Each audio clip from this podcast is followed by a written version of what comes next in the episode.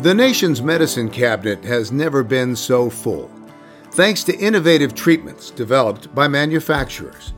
As drug prices rise, payers put up more barriers to access and require patients to shoulder more of the costs. While manufacturers have programs to address these issues, it's clear the current system is not sustainable. But what does the future of access look like? Well, let's try to answer that question on another episode of the Prescription for Better Access podcast, co hosted by Mark Hanson and Dr. Scott Howell.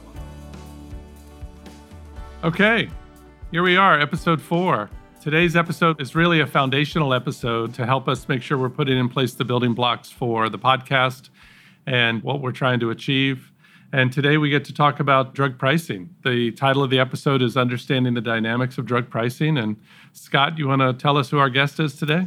Yeah, thanks, Mark. Nice to be with you, and super excited today to have Professor Jamie Robinson from University of California, Berkeley, very noted health economist and a and a really deep national expert at the intersection of, I'll say, medical technology generally with pricing and affordability and, and sustainable innovation. So it should be a lot of fun to be able to talk with Jamie. Well, it is going to be fun, and I even read his book over the weekend, and not the Cliff Notes version. The real, the, I read, I read the book. So, but I did think after reading the book that it'd be important to just align around the nomenclature. So, when people talk drug pricing, if you're talking to a family member, they might think they're talking about the patient cost sharing. In our case, when we talk drug pricing, we're really talking about the wholesale acquisition cost. Sometimes it's called the, the list price. You'll hear different things.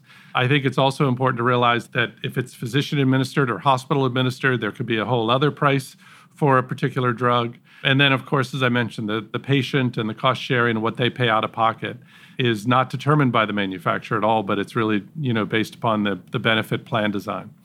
So I know we have a lot of access nerds and they probably didn't need that introduction, but for those who are new to the access, market access, and affordability space, I just wanted to make sure that we aligned on all of that.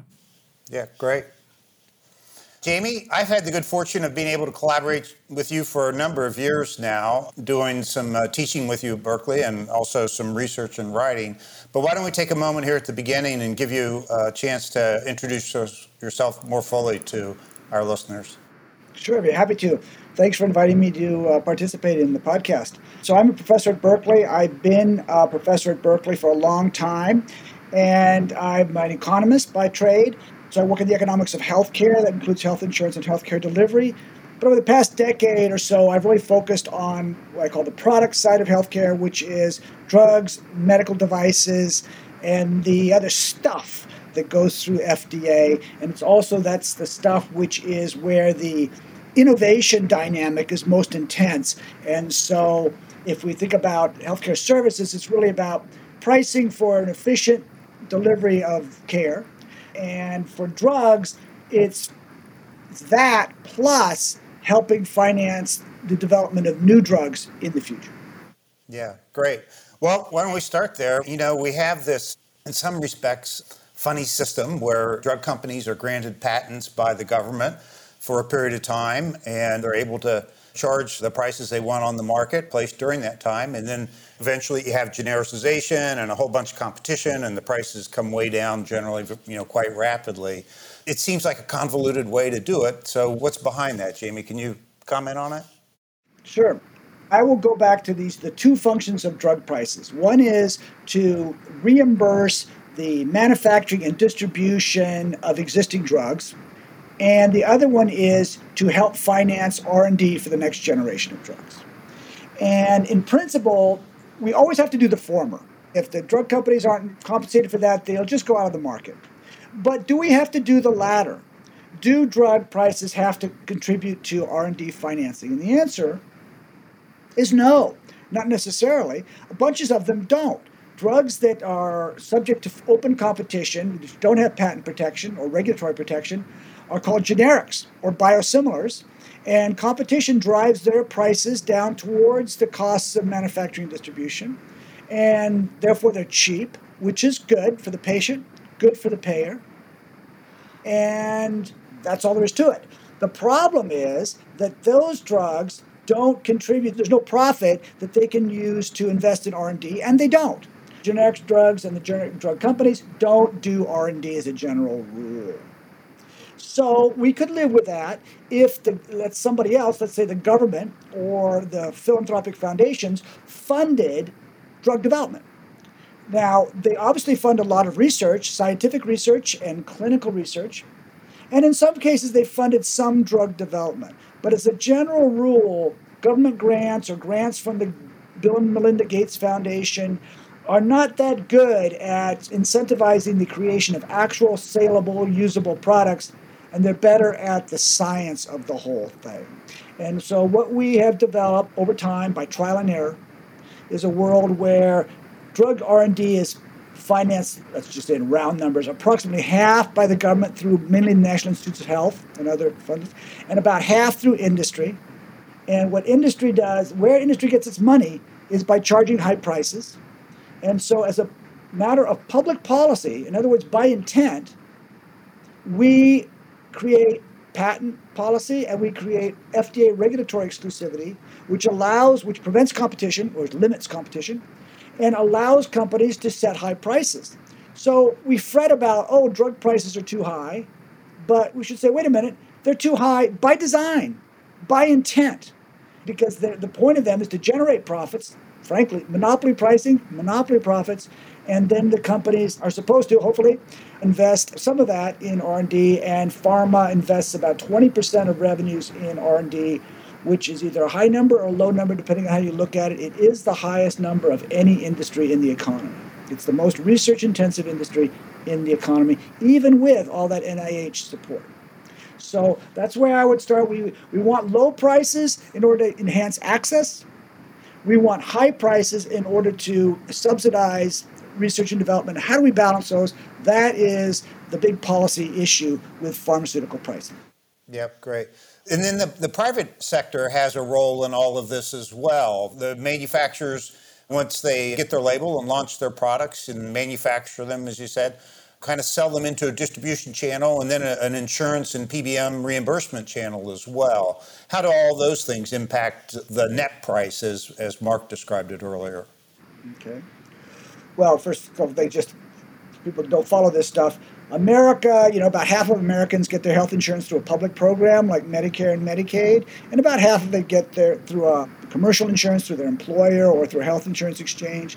Now, the same insurance companies will tend to work on both sides of that fence, but anyway, that's the basic split. Then, going back to the nomenclature thing, actually, the key distinction is between list price and net price. And list price is the price that the manufacturer sets. It's often a global single net list price. And you see that as the manufacturer's suggested price for an automobile, the one that's right on the dashboard. But then the payers go and uh, negotiate discounts or rebates. And the post rebate price we call the net price. And that's the one that drug companies really care about because that's what they put in their pockets.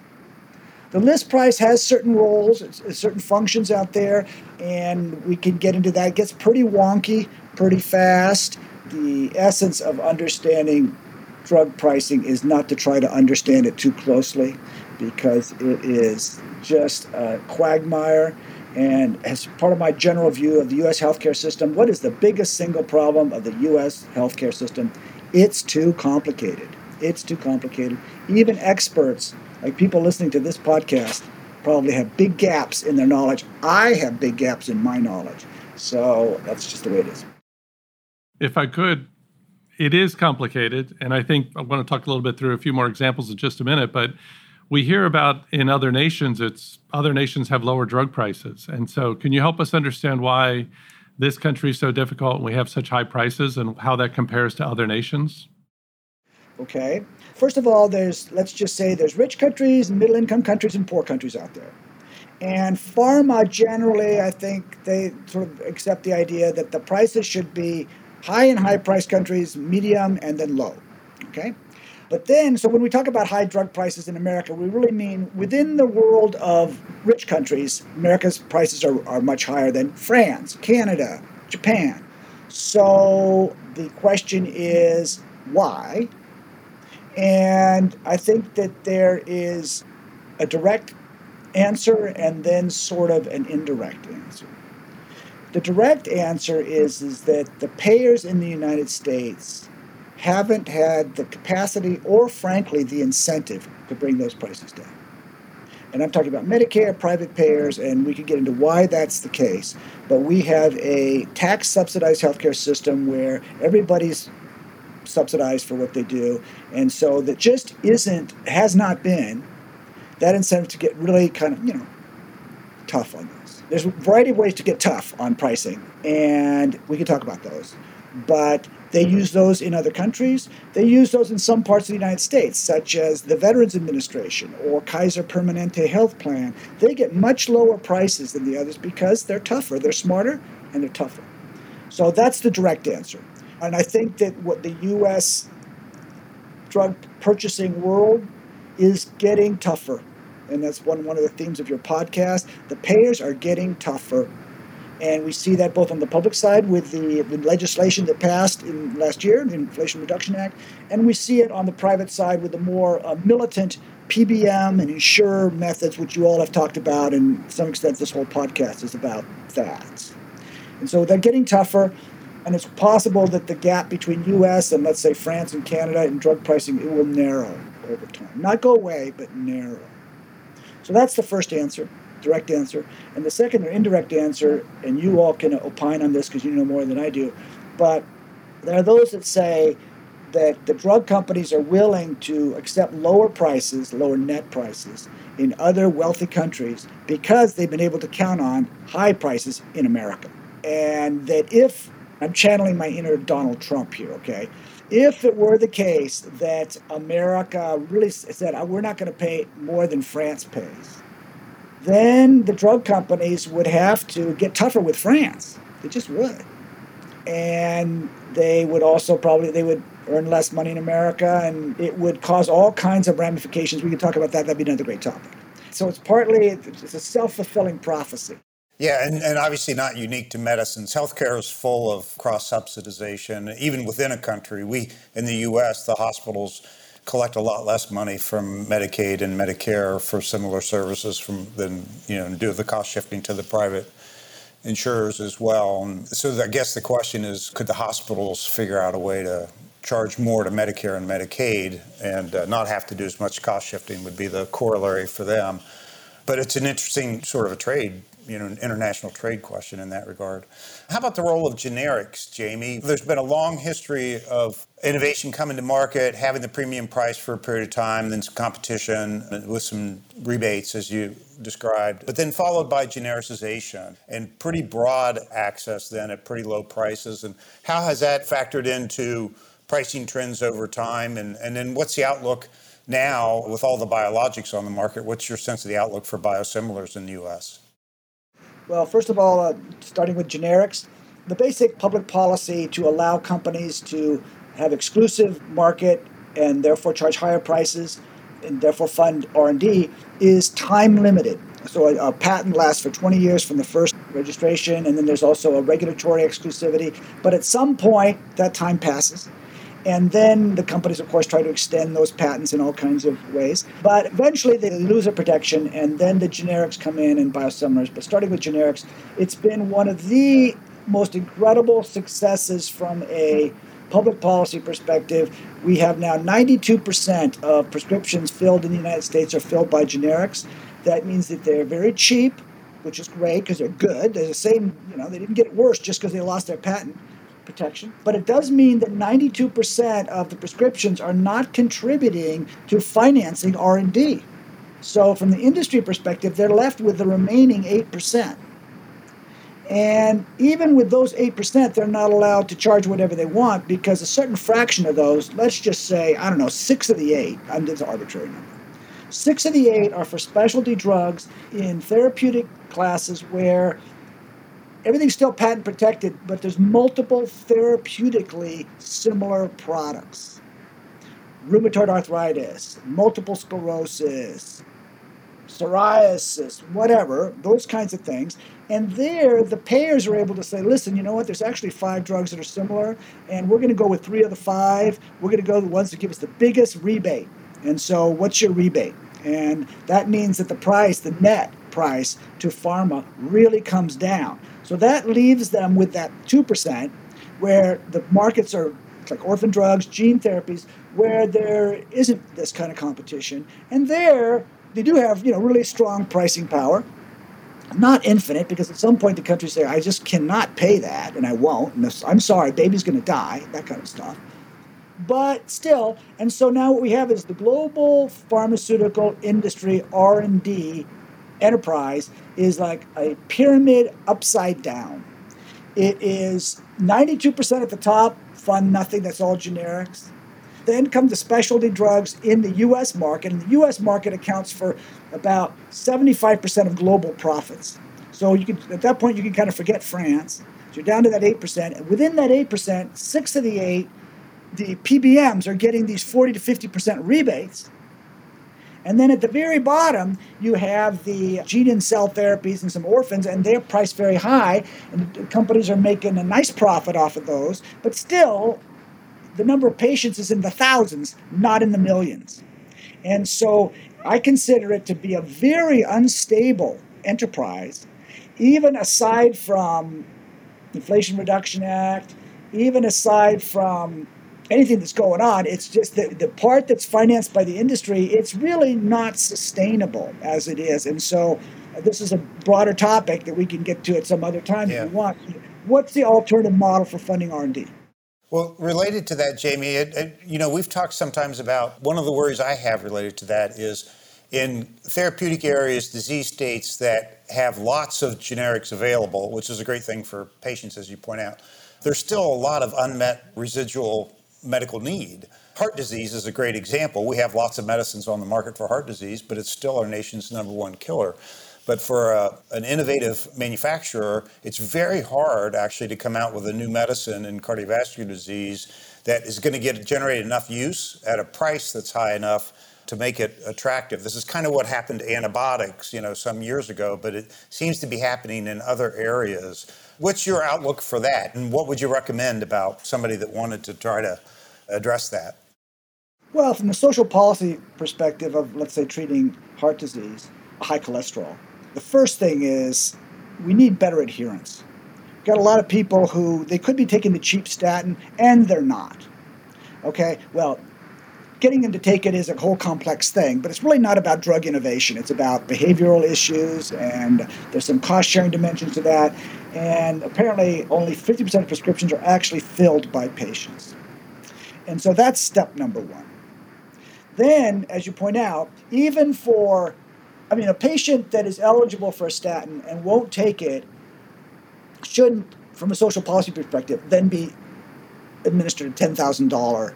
You can't go from five dollars to ten thousand dollars just because the patient can't be bothered to put this thing in their mouth. It just that doesn't doesn't pencil. But as you point out, there are patients where even if they're taking their statins, they still have very high cholesterol for either genetic reasons or some other reason and they should have access to the new generation of specialty drugs, which are like other, therefore, specialty drugs. Therefore, narrow niche of patients, even though lots of people have heart disease, most of those people who have heart disease don't have statin resistant heart disease. The problem is, how do you identify these patients? Because then the payers are going to say, okay, we're going to put on all kinds of prior auth and step therapy and that's what they did with the PCSK9s and whatever. And the problem is that that stuff's so blunt that, and as you pointed out, Enriquez, often we're talking patients that are elderly, they're already taking six meds, trying to convince them to take a seventh, especially if it's an injection. It's hard enough as it is. Doctors are, are stressed, they don't have much time with the patients. They just kind of just don't do it, they don't prescribe it. So there's definitely work needs to be done there for appropriate targeting of patients and then powering down, frankly, of the, you know, as you pointed out in many cases, some sort of a powering down in these specialty areas. If the drug company accepts a more moderate price, the payer should accept a easier access, no prior authorization and cost sharing burdens. And so it's a trade off. We have more people taking the drug, but each person or, and their payer is paying less per you know and we, we figured that out there's got to be a way but it's got to be a targeted thing because we can't we can't put 50% of the people in america that have heart disease on a, a $10000 drug well jamie if i could You know, you mentioned earlier about the 6%, the specialty drugs that have our funding, that have rebates, that have other therapies on there. Obviously, recently this year, Humira has a biosimilar on the market. But in your book, and the book is called Purchasing Medical Innovation, you state that consumers should not face cost sharing for medical technologies that lack effective alternatives. And you mentioned that the benefit designs are just the opposite, that they're imposing high cost sharing on breakthrough technologies that are expensive and yet have no alternatives. In the case of Amgen's decision to price their biosimilar with two list prices, it appears to be a conflict to this sort of this whole premise of, of what the benefit design is supposed to be doing and helping to lower prices with generics. So, how can the biosimilar markets do something besides two tier pricing to try to have the same sort of effect as generics are having on the chemical side of the business? Well, I think that there's two issues going on in that question. One is the strange thing about these two different prices for the same drug. That is really a epiphenomenon of the whole PBM rebate structure, which is very pathological but very important. And we could talk about that. The other aspect is what do we think about biosimilars? And will biosimilars repeat the experience of generics for the large molecule drugs, by which I mean lots of competitors coming in, driving the price down, lots of competition, driving the price down, and allowing utilization to go up. And I'll talk about either one of those you wish. I think I'd more rather talk about biosimilars than about the pathology of the PBMs. But the PBMs world is very pathological. I guess I would say this about the, but so is the whole system. Well, let's go with the biosimilars. How do you feel that they could carve out a, an effective place in the medical payment and drug processing world? So, biosimilars differ from generics in that usually, although it's not always the case, but usually, in order to have a patient switch from the, the biologic to the biosimilar, the doctor, prescribing doctor, needs to change the prescription. It's not like with a generic where the doctor writes the thing for the branded drug, and at the pharmacy, the pharmacist switches. Okay, patient doesn't know the difference. Nobody cares because they're identical the molecules. They're the same thing. Biologics, biosimilars are not identical. They're similar, but they're not identical. And so, over there's certain interchangeable ones, generally, it's the doctor has to get involved. So that's one one feature.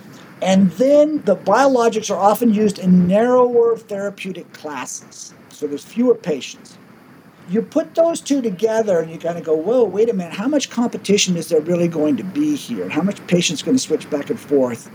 Now, in Europe, the biosimilars have been a major success. They've got a lot of entry of new biosimilars in for each of these therapeutic classes, and they've used purchasing techniques, tendering, and other things to really drive competition. There's been major savings, including for Humira and its biosimilars prices have really come down, like I think in the 90% range, even there. Because it's a very big drug, therefore there's a lot. I think there's like six or eight biosimilars for Humira because it's a big, it's a big class. So, whereas we in the United States have lagged, and there's sort of Humira specific reasons. Humira is a self-injected drug that it goes through the retail channel and through the Part D channel for Medicare. That's and, and for those of you that are wonks, that's part of the reason why it's so screwed up. Most of the other biosimilars and biologics are infused drugs, physician infused drugs. They go through the hospital or provider channel, so called buy and bill, specialty channel, and Part B in Medicare. And after all these delays, now suddenly, no, recently, biosimilar market share is really surging. It is now a major deal, particularly in the cancer domain, particularly uh, facing these uh, Genentech drugs, these great drugs, Avastin, Herceptin, Rituxan. The latest reports, I believe, is that the biosimilars have more than 50% market share for those now, and they're coming on. They're coming on strong. So there, the issue is what are the incentives for the doctor to switch, and what about the patient? So it's really about doctor. Doc, when I say doctor, I mean provider. You know, hospitals. How they get paid, and then for the consumer, what is their cost sharing? How does that vary between the biosimilar and the biologic? And we can talk about how there's some pathology there in the system. Of course, that's where you get to this Humira nonsense. But it's been working, so to speak, from a purchase perspective, on the cancer side. Mm-hmm. Jamie, I'd be interested in your health economist views about the rebate system, what it does well and some of the things it not so well. Well, the essence of the system is that the drug companies want to and need to, the payers agree with this, sell the same drug at different prices to different buyers. That's the essence of it. And so, how do you do that? The way they do it is they say there's a single price for this drug, and then I'm going to negotiate confidential discounts, or call them rebates, with different payers at different levels. And that's going to allow me to do this we economists call price discrimination but price discrimination is not a bad thing. It can be a good thing. For example most obviously we'll sell the same drug cheaper in poor countries than in rich countries. That's the very first thing. And then in the, as you pointed out earlier in the us they often get less money from public payers than they get from private payers. That's a good thing bad thing depending on your perspective. That is the issue. And so the question is well why don't they just negotiate a discount rather than these strange rebates? Well, what a rebate is, a discount is like, say something like, okay, this drug costs 100 bucks. I'm going to negotiate now, I'm actually only going to pay you 80 bucks. And so for every dose that one of my people uses, you get 80 bucks. End of discussion. A rebate's different. It says, okay, the price is 100 bucks, and we'll pay you 100 bucks per dose. And then, though, we're going to keep track of how many doses were used over the whole course of the year. And in fact, we're going to keep track of how many doses of all of our drugs, if I'm a drug company, all of my drugs being purchased by one payer over the course of the year. And how much money did I give send to you? And the more that and then I'm gonna we're gonna negotiate and you're gonna give me a rebate, you can give me a fraction of that back. And why you would do that is another complication, it has to do with you know, my bargaining power. So that means we're leaving in place these list prices, and then we have the net price, which comes back, which is what the pharma company actually collects. And in between, there's the list to net bubble, it's sometimes referred to. And what happens to that? And there's two different channels in which drugs go through. Basically, there's the retail channel, where there's the PBMs, and then there's the provider channel where there's the hospitals and their group purchasing organizations. And each of those intermediaries has figured out that taking a big chunk of the flow of money as it goes by is actually extremely profitable to them. I work in my, my econometric work mostly on the hospital channel and on the Part B drugs and in the commercial sector, and the hospitals make more money off of infused drugs than do the manufacturers of those drugs. The markups are over 100%. In addition, they get these special discounts in their acquisition, so called 340B, and that even adds even more. So hospitals are making big bucks off of pharma. And they like the money, they need the money, they think they're underpaid by Medicare and Medicaid, and people in Congress kind of agree, and so it's very kind of stable. But it's bad for pharma because they're like, wow, you know, the payer thinks that they paid 100 bucks. I only got 50. All these other people got the hospitals and the PBMs got the others. And then the problem is that those intermediaries, and this goes actually for the hospitals, but especially for the PBMs, what they want is for the patient to use the drug that's got the biggest rebate, not the lowest net price not the highest list price, but the one with the biggest gap between the list and the net, because that's what they get. This chunk in the middle, and they can distribute it between its complex part. There's a, usually a health insurer involved, there's a PBM involved, there's pharmacy distributors involved. There's a lot of people feeding at the trough, so to speak. But it is very perverse because it lends itself to resistance to price cuts. And this is back to your thing about the Humira example.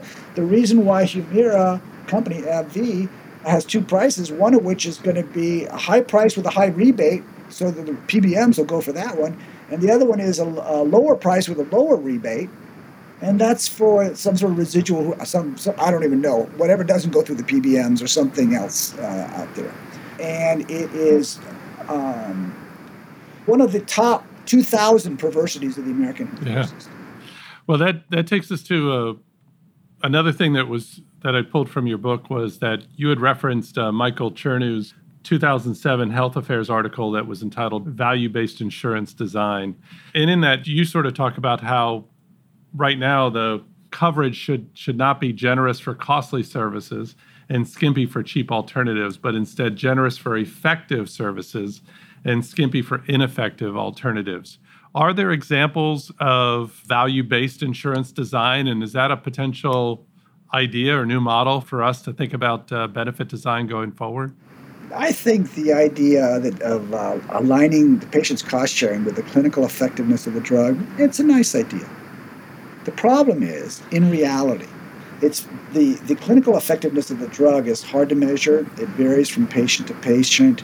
It's hard to gather data on it. It's is very complex. It's like it's like trying to align drug prices with clinical effectiveness, so-called outcomes-based pricing. Once again, great idea, implementation challenges.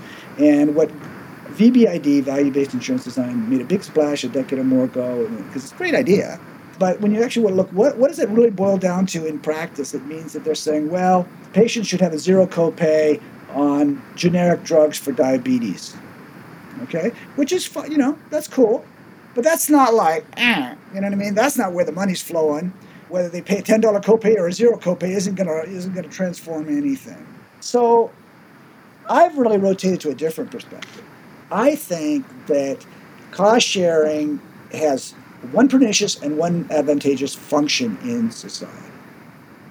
The pernicious effect is that a patient who has been prescribed a drug which is, in the opinion of the doctor, and it's gone through the FDA and everything, is the right drug for that patient given their condition, why should they have cost sharing? I mean, any cost sharing. Right. You know, this whole notion that you're, supposed to have skin in the game, what does that mean for a patient that's got psoriasis and they've got some drug that works on them? And because then it just cost sharing is just punitive for the sick. It means you've got psoriasis, therefore we're gonna we're gonna raid your bank account. That's basically what it boils down to. So I think that's unethical, and I think that it just leads to all kinds of bad bad outcomes. So I'm opposed to that person. So that's the bad. What's the good function? The good function of cost sharing is in those situations where there are therapeutically equivalent drugs and they have different prices. So this could be the generic versus the brand, or it could be within the brands. It could be biosimilar versus biologic. And there, you know, once again, assuming that they are equivalent, right? That's an assumption. Then my view is that the best model, cost sharing, is what they use, what they call therapeutic reference pricing, which is that the patient pays nothing if they use the cheaper one, and then they pay the difference if they use the more expensive one. Now they don't pay the whole difference. They just, I mean, the, whole thing of the expensive one. They just pay the difference. So in, in this our case, let's say the biosimilar costs 50 bucks and the biologic costs 100 bucks. I would support generally a benefit design which says zero copay on the biosimilar, $50 copay on the biologic. Okay. Now, if the patient has a special need for the biologic, and that can be it's an exception to the rule, that's fine. Let's let's give them. But in any case, no copay for the biosimilar. Why would you do a bio, You know, there's no justification for that, because by definition, this drug was prescribed by a doctor. Patient's got the disease you know, etc. Now, if it's the, if you don't believe that, if you believe that the doctor is not prescribing appropriately, or whatever, then that's a different issue. But then cost sharing is not, you know, I mean, if doctors are overprescribing, let's say because they get kickbacks from the drug companies, or they're getting, you know, they're wined and dined by the drug companies, which happens. Well, how are we going to deal with that? Well, consumer cost sharing is just not the right tool right. for the job. I mean, let's go at the doctor. Yeah. How about commenting a bit on your view of the role of government and how we're doing with uh, government steps to try to help strike a better balance, I'll say, between all of these competing objectives? Maybe specifically something on the IRA as well, Jamie. How do you see that affecting things? Well, the government, you know, who's the government, but whatever, there's a lot of thoughtful people there. They understand that we're trying to make drugs both accessible and affordable and support innovation.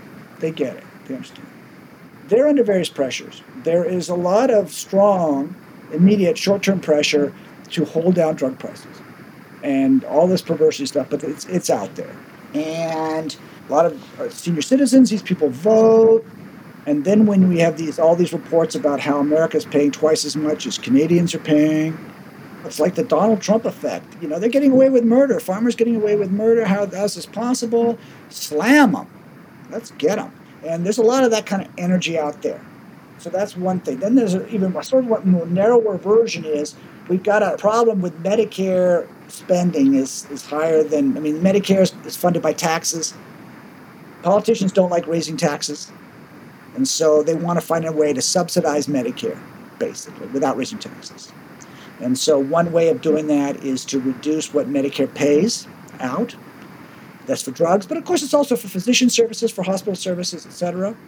And what they've figured out is if they can reduce what they pay, the providers and the drug companies will increase what they charge to the other payers, to the private payers. And so it's a way for private payers to subsidize the public payers. And it's very deeply entrenched. It's uh, you know perversity number 672b. the list is growing, isn't it? It's it's a long, long list. Don't get me started. Don't get me started. So I think that the IRA was a long time coming. Pharma has been squeezing this milk in the goat, or whatever you want to call it, of the American uh, uh, payer for a long time. And this thing about paying twice as much as Canada just wasn't sustainable. This whole upside down pyramid with 92% generics. I mean, the whole thing is crazy. I don't think that the IRA by itself changes that that much. I mean, I think that this limit on, on post launch price increases is real. But frankly, they're targeting things like Humira and all these people who are just like egregious violators of the, of the contract. There really should be a, there, implicitly, there's a social contract between the payer and the provider in the pharma market where the, the payer agrees to, to pay for a, a reasonable amount for effective drugs and the pharma agrees to make sure their drugs are effective and they're only marketed to where the patients that will really benefit and that they will post a price which is kind of sustainable. You know, I spent a fair amount of time in this is a digression. I spent a fair amount of time in Germany and talking to payers, pharma, government. And what's really interesting is that everybody uses the same term. Wirtschaftlichkeit means efficiency. And they all agree that the system has to be efficient, that there's a limited amount of money, even a rich country like Germany. And pharma agrees with that. Payers agree with that. Doctors agree with that. Doctors, yeah, we believe in efficient prescribing. Now, of course, they can interpret that how they want. But still, there's this concept that there's a social contract that we don't have infinite amount of money. It's not a matter of your rights versus my rights. It's that we collectively have to make this thing work out. And I think it's beneficial. I think it partly explains why Germany's healthcare system works reasonably well, financially as well as innovation. But anyway, back to your point. I think, and this is a little bit of a not what you asked, but I think, and uh, partly I've gotten this from you over the years, that the current model of pricing is not sustainable and shall not be sustained and that people who think that the pharma industry is making excess profits and blah blah blah are just really not paying attention to the trend. And that this is going to adversely affect how much money pharma has to invest in r&d particularly outside of those niche gene and cell therapies. And so if we want to have continued investment in antibiotics and, and heart disease and diabetes and know, blah, blah. We need an additional source of, of revenue. And it will be interesting to see whether this current talk about industrial policy and with the COVID experience, whether we lead to more uh, government investment of public funds into product development, you know, you know, channeled through the venture capitalists so they can manage the whole thing. But ultimately, tax, just like with COVID, it was actually taxpayer dollars, uh, but then it ended up in the pockets of pharma, and they right. Um, and through ARPA H's would be the channel. That's what they're doing in Europe now. All the companies they want to have a French pharma industry. They want to sustain it in France. They want to sustain it in Germany. And so they historically they just wanted to pay. Le- the only thing that they cared about was paying less. Now they want to pay less, but they also want industry to invest locally. And so now suddenly, whoa, slow down. France just announced that they were raising prices on generic drugs with that raising for that reason. Wow. Well, this is a lot there. So we wrap up every episode, Jamie, with the question of what is your prescription for better access? I know you've given us a lot, but what is your prescription for better access? Well, I like what you and Scott are all about, which is that we need to have a social contract of fair pricing and fair access. It's got to be a trade off, and we can quibble around the details, but we've got to agree on that basic principle. And everybody's got to be in. This includes the government as a payer, by the way, includes private payers, includes the PBMs and all those people. And it's tough because all these people have their own goals and their own interpretations. But this basic idea of a social contract of fair price and fair access, and actually, part of that also fair investment in innovation that's really part of it. And we have to figure that out too. But it's so I, that's what I would say. And this is, of course, only a tenured professor could talk like this. The solution is a social contract. now you guys go out and negotiate that, make it happen. I just talk about it. Well, speaking of that, Professor, you get to do a little grading of your two students here. We wrap up every episode with some key takeaways. And since I uh, am hogging the microphone right now, I'm going to let my wonderful co host uh, start with the takeaways. Okay, well, thanks, Mark. Well, I, I obviously I always enjoy working and, and listening to Jamie talk about these things. One of the things I admire so much about him is that he's got all the academic framework and the theory and the data and evidence and all that sort of thing. But he cares about application in the real world and applying it in a way that will actually make a difference for real people. And I think that came through loud and clear here. I think every episode we do, Mark, the complexity, the incredible complexity of the system that we've got here in the US comes through. And frankly, the, the imbalance, Jamie spoke about the imbalances in a variety of ways the 92% versus the 6% versus the 2 cost shifting from government payers to private payers, and on and on and on and just how all that mix is just making it increasingly um, unsustainable. And now we've heard it from the, you know, kind of the academic health economist perspective as well. So it seems to me like we've got some work to do, and you know, we got to got to get some real answers for the prescription for better access. How about you, Mark? Well, no, I agree with you. All great points. Just a couple that I would add is the first starting point is what do we want as a society?